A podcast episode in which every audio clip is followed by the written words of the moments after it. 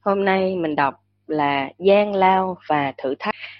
Trong cuộc viễn du này, linh hồn trải qua nhiều gian lao và gặp nhiều thử thách. Có người hỏi Đức Abdul Baha, linh hồn tiến bộ nhiều hơn nhờ sự đau khổ hay niềm vui? Ngài giải đáp, trí óc và tinh thần con người tiến bộ khi chịu thử thách trong đau khổ Đất càng được cày xới nhiều thì hạt giống càng mọc tươi tốt, càng thu hoạch dồi dào, giống như cái cày càng xới vào lòng đất để lại trừ gai góc ra khỏi mặt đất thì những sự tai ương và đau khổ sẽ được giải thoát. Con người khỏi việc lặt vặt của đời sống thế tục này cho đến khi con người đạt tới trạng thái dứt bỏ hoàn toàn. Thái độ của con người trên thế giới này là thái độ vui hưởng hạnh phúc thiên thượng. Có thể nói con người có thể giống như trái sống và sức nóng của lửa đau khổ sẽ làm cho nó chín. Hãy nhìn lại những thời đại qua và các ngươi sẽ thấy những người vĩ đại nhất là những người đã chịu đau khổ nhiều nhất sự thực thi thế giới này không phải là nhà, sự thực thì thế giới này không phải là nhà của linh hồn con người. Nhưng đức abdul baha đã phán, đây chỉ là lớp học đầu tiên của con người, nghĩa là nơi giáo dục rèn luyện và chuẩn bị cho cuộc sống tiến bộ hơn ở giai đoạn thứ ba trong cuộc viễn du của linh hồn. Bởi vì khi đi ngang qua thế giới này lữ khách phải trải qua một số gian lao và thử thách. Bằng không, linh hồn sẽ không được chuẩn bị thích hợp. Khi hiểu ra điều này, linh hồn đã thắng trận đầu tiên và bây giờ linh hồn sẽ chấp nhận thử thách, mà không hề phản kháng hoặc phiền muộn. Nhưng xem như là những nấc thang cho sự chín chắn và tăng trưởng tâm linh. Như là một phần của cuộc viễn du. Đức Sogia Fendi đã nêu trong câu hỏi, Đức Baha'u'llah há chẳng cam đoan với chúng ta rằng những đau khổ và mất mát là những ơn phước được ngụy trang, rằng nhờ đó mà lực lượng tâm linh nội tại của chúng ta đã được khơi dậy, thanh tẩy và nâng cao đó tuy nhiên, chúng ta không nên quên rằng đặc tính chính của thế giới này là gian khổ và tai ương và rằng chúng ta chỉ hoàn thành sự phát triển tâm linh và đạo đức bằng cách vượt qua những điều này. Như Đức Thầy đã phán, sự phiền muộn giống như luống cày. Nó càng xới sâu thì hoa quả chúng ta thu hoạch càng dồi dào. Khi chúng ta nếm những điều bất hạnh này, chúng ta phải nhớ rằng chính những đấng tiên tri của Thượng Đế cũng không thoát khỏi điều mà con người đã nếm trải. Các ngày ấy đều biết sự phiền muộn, bệnh tật, đau đớn. Các ngày ấy đều vượt lên trên những điều này bằng tinh thần. Và điều đó chúng ta phải gặp và phải làm. Khi bị đau đớn, những phiền muộn của thế giới này sẽ trôi qua và điều còn lại cho chúng ta là những gì chúng ta đã làm cho linh hồn. Do đó, chúng ta phải nhìn tới điều này phải trở thành thuộc linh hơn, tiến đến gần Thượng Đế hơn. Bất kể thân thể và trí óc của chúng ta đang trải qua tình trạng nào. Như Đức Abdul Baha đã giải thích, thử thách là ân huệ của Thượng Đế, nên ta phải tạ ơn Ngài. Sự đau khổ và khi phiền muộn không đến với ta một cách tình cờ, như nó được đấng từ bi thiên thượng ban xuống cho chúng ta để chúng ta hoàn hảo. Những người không đau khổ thì không đạt được sự hoàn hảo. Cái cây được người làm vườn tỉa xén nhiều nhất là cái cây khi hè đến sẽ cho bông hoa đẹp nhất và quả dồi dào nhất. Muốn đạt tới hạnh phúc vĩnh cửu, con người phải chịu đau khổ. Ai đạt tới trạng thái xả kỹ người đó thật sự vui sướng. Niềm vui vô thường sẽ tan biến nhanh. Tóm lại, trong tình yêu hoàn hảo và sâu sắc đối với chúng ta, Đấng sáng tạo đã ban xuống cho mỗi người trong chúng ta những khó khăn và thử thách qua nhiều đợt để giúp linh hồn chúng ta phát triển và trưởng thành, để trở nên tinh khiết và kiên định. Tất cả đều vì lợi ích của linh hồn, vì sự tiến bộ, vì hạnh phúc thật sự của linh hồn. Chỉ có đấng sáng tạo mới biết nhiều về những gì là tốt nhất cho linh hồn. Nếu linh hồn đặt mình dưới sự hướng dẫn và che chở của đấng biểu hiện của Thượng Đế cho thời đại trong đó mình đang sống, như trong thời đại này là Đức Baha'u'llah, và chân thành cố gắng sống đúng với giáo lý giáo luật mà Ngài mặc khải, thì linh hồn đó sẽ đạt đến hạnh phúc vĩnh cửu và không thể hình dung nổi hạnh phúc ấy to lớn mênh mông hơn bất cứ thú vui vô thường trần tục nào đến từ những vật phù du của thế giới này. Mặt khác, không có những khó khăn và tai ương đến với linh hồn đó do chính à, cũng xin lỗi đọc lại. Mặt khác, cũng có những khó khăn và tai ương đến với linh hồn đó do chính những việc sai trái và tội lỗi của mình gây ra. Đây là những hình phạt nhưng cũng là ơn phước ngụy trang vì những hình phạt này chỉ ra một cách cụ thể cho linh hồn rằng những tội lỗi đã đem đến phiền muộn và đau khổ. Người khôn ngoan không đi tìm sự thử thách hoặc tạo ra nó, nhưng đón nhận sự thử thách từ Thượng Đế ban xuống với niềm vui và dũng cảm. Đề tài này vốn được giải thích rất thấu đáo trong giáo lý và trong giáo lý ba hai có tầm quan trọng nhất đặc biệt là trong những thời kỳ hỗn độn và đầy phiền muộn mà nhân loại đang trải qua. Nếu không được thử lửa, thì sao vàng rồng có thể phân biệt được với vàng thô?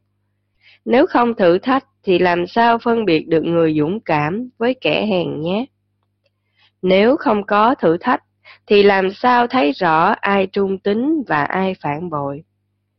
Nếu không có thử lửa thì làm sao thấy được đâu là ngọc quý và đâu là sỏi đá vô giá trị. Hỡi con của loài người, tai họa do ta là ân huệ của ta đó. Bề ngoài là lửa và hận thù, nhưng bên trong thật sự là ánh sáng và từ bi. Ngươi hãy nhanh chân nhận lấy, để trở thành ánh sáng vĩnh cửu và tinh thần bất diệt. Đó là chiếu mệnh của ta, hãy tuân giữ. Hôm nay đó là nội dung phần bài đọc của mình rất là đáng để suy nghĩ. Um, gian lao thử thách khó khăn đau khổ bệnh tật chia cắt mất mát đều là những trải nghiệm mà để giúp cho linh hồn tiến bộ những trải nghiệm để giúp mình thoát tục để giúp mình không có quan trọng hóa những cái của cải hoặc là những cái uh, giá trị mà chỉ có trên địa cầu khi mà mình bị va chạm vào những cái đó thì mình cảm thấy khó khăn gian lao vất vả và trong này nói các cái vị mà càng vĩ đại thì chịu đau khổ càng nhiều nhất. Nếu mà mình nhìn trong tôn giáo cũng giống như là trong xã hội. Um, trong ở ở Đức Gandhi, ha, ở Đức Đấng Mandela, Martin Luther King, những người vĩ đại mà đã thay đổi nhân loại thì họ đều là những người chịu những đau khổ nhiều nhất. Và họ đón nhận đau khổ đó để họ trở thành người vĩ đại. Bởi vì linh hồn phải vượt qua vượt qua được những những cái thử thách đau khổ đó thì mới à, xác định được những cái giá trị thiên thượng. Mà nếu mà không có trải qua à, khó khăn đau khổ thì không đạt đến giá trị đó. Ví dụ như trong đạo phật nói là đời là bể khổ. Đã xác định là ở trong cái cuộc đời là bể khổ cho nên người ta nghĩ rằng để mà thoát tục thì phải ra khỏi đời. Nhưng mà không có bao giờ ra khỏi đời được hết. Nên là người ta cũng không có thoát tục được bằng cách là đi ẩn tu hoặc à, là xuất gia là không có lo lắng cho xã hội và gia đình mà cái hiểu thật sự của của phát tục chính là hiểu được giá trị của đau khổ và hiểu được cái sự tách biệt khỏi của cải giống như là những cái điều mà người ta cho là hạnh phúc của con người.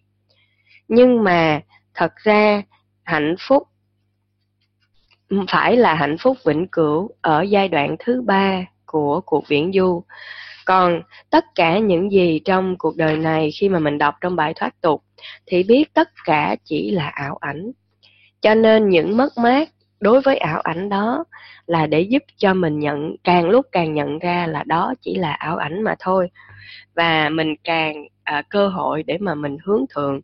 Và khi mà tâm linh càng cao thì sẽ hiểu được ý nghĩa của những mất mát đau khổ phiền muộn đó mà có một bài học. Thấy rõ ràng, ngay khi mà mình chuyển tiếp từ giai đoạn thứ hai, thứ nhất sang giai đoạn thứ hai, đó là cái kỳ sinh nở, thì tại sao mà lại có những cái cơn đau đẻ? Tại sao mà phải trải qua một cái một cái lần mà người ta tưởng là thập tử nhất sinh? Nhưng mà cái trải nghiệm sinh lý đó để mà sau đó đón nhận một cái hạnh phúc lớn lao đón nhận một đứa con một cái sự sống. Thì người ta hiểu rằng à, thật đó chỉ là cái thử thách và đó là một cái biểu hiện để mình hiểu là khi mà mình sinh ra từ thế giới thứ hai sang thế giới thứ ba cũng vậy. Những cái bệnh tật tai nạn người ta nghĩ là đau khổ nhưng mà nó sẽ là đẻ ra cái linh hồn cho thế giới cho cái giai đoạn thứ ba cho thế giới tâm linh. Và um, đó là cái bản chất của những cái thử thách mà mỗi giai đoạn mình phải có để mà đạt đến đạt đến thế giới tâm linh thật sự bình yên và hạnh phúc. Nhưng mà trong bài vừa đọc có nhắc là có những tai ương do chính mình tạo ra không phải là những cái tai ương bản chất của thử thách sự sống ha. Ví dụ như mình nói là sinh bệnh lão tử là để cho mình giác ngộ và mình thử thách và mình đi qua thế giới bên kia. Nhưng mà nếu mà cái bệnh đó là do mình tạo ra mình tự tạo ra bây giờ mình thấy sao? À, nghiện ngập đúng không? Xì ke ma túy xong rồi chết vì quá liều cái đó đâu có phải là tai ương thượng đế đặt ra để rèn luyện linh hồn đâu.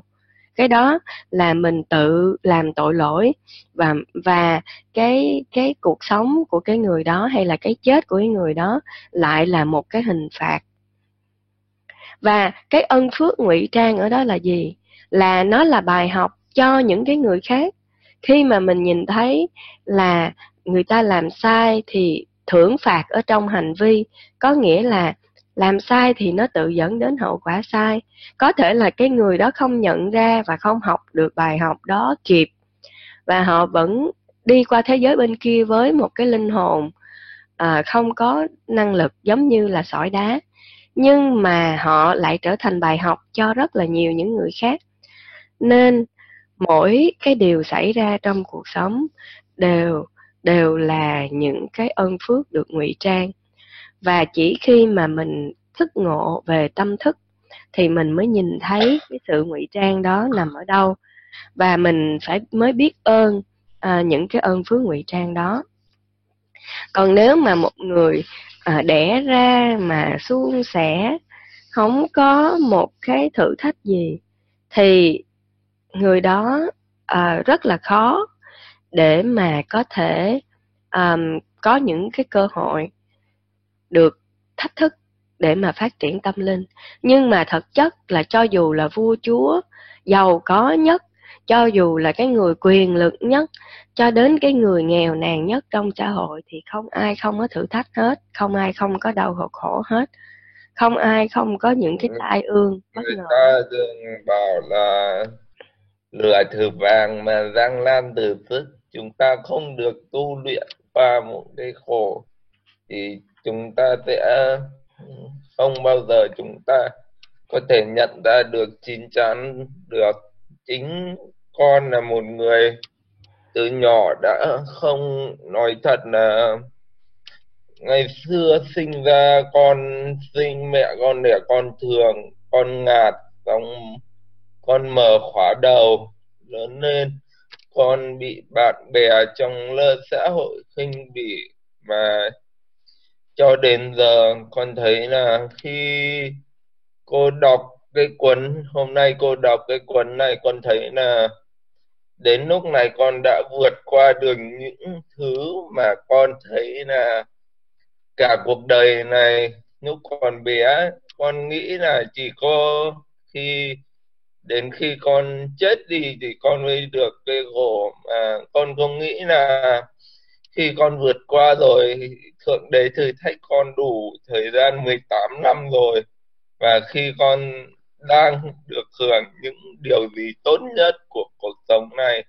được học trong một ngôi trường đại học được mọi người bạn bè tốt được một xã hội kính để yêu quý. Tức nghĩa là bây giờ cuộc sống của con là đúng là con đã vượt qua và con đã thấy mình là, là mình đang được hưởng cái truyền tiếp của của thượng đế ban cho. Đúng rồi và cái đó nó là món quà lớn hơn à, bất cứ món quà nào khác. À, giác ngộ là món quà lớn nhất bởi vì lúc đó mình sẽ thấy là mọi cái thiếu hụt khiếm khuyết về vật chất hay là mình được sinh ra mình không có lựa chọn hình thức mình không có lựa chọn nơi chốn nhưng mà mình đạt đến những cái giác ngộ nó bất chấp vị trí địa lý nó bất chấp điều kiện kinh tế. À, ví dụ như ngược lại là cái bạn um, thanh niên mà ngôi sao K-pop gì đó thì lại quá đau khổ đến mức mà tự giận đúng không? Cái bạn đó thì ngược lại với Tuấn Anh rồi được sinh ra trong trọng vọng mà đạt đến danh vọng của cải bề ngoài nổi tiếng. Nhưng mà đáng tiếc là cái câu hỏi là tôi là ai, tôi làm gì, tôi sinh ra để làm gì và hạnh phúc thật sự của tôi nằm ở đâu thì bạn đó không có may mắn để tìm được. Cho nên là lúc mà tự giận thì ghi là cái nổi tiếng nó càng lớn và cái vỏ bọc bề ngoài nó càng hào nhoáng thì cái sự trống rỗng bên trong nó càng lớn và cảm thấy con người mình nó càng càng ngày càng mục nát từ bên trong. Và đến một mức là cái mục nát bên trong nó không còn chấp nhận được cái hào nhoáng bên ngoài nữa. Khiến cho bạn phải đi tìm cái chết. Mà nếu mà bạn đó đã may mắn hiểu được um, giá trị thật sự của linh hồn hiểu được là những năng tài và năng khiếu của bạn khiến bạn nổi tiếng nhưng mà không dừng lại ở đó là bạn có một cái cuộc sống linh hồn để mà được tiến bộ nữa để mà được hạnh phúc thật sự nữa. Cho nên cái việc mà à, hiểu chính mình nó rất là quan trọng. Cái việc mà hiểu về tâm thức nó rất là quan trọng. Người ta không có biết là người ta cần nó cho đến khi người ta cần nó. Đúng không? À, lửa thử vàng gian nan thử thách nhưng mà trước tiên mình phải biết mình là vàng đã cái điều đó là quan trọng. Mình biết mình là quặng mỏ châu ngọc đã. Cái điều đó là quan trọng. Cho nên khi mà mình gặp vàng gặp lửa thì mình sẽ biết à tôi là vàng, cho nên là tôi không có sợ lửa. Còn nếu mà mình không biết thì khi mà mình gặp lửa, mình vẫn có thể bị đốt rụi như thường là do mình không biết. Nói là nếu mà không có thử thách thì làm sao phân biệt người dũng cảm với kẻ hèn nhát? Nếu mà không có sự thử thách thì làm sao phân biệt người trung tính với lại kẻ phản bội? Và à, có một câu của ẩn ngôn là hỡi con của loài người đừng bận lòng với cõi đời này vì ta thử vàng với lửa và thử tôi tớ ta với vàng.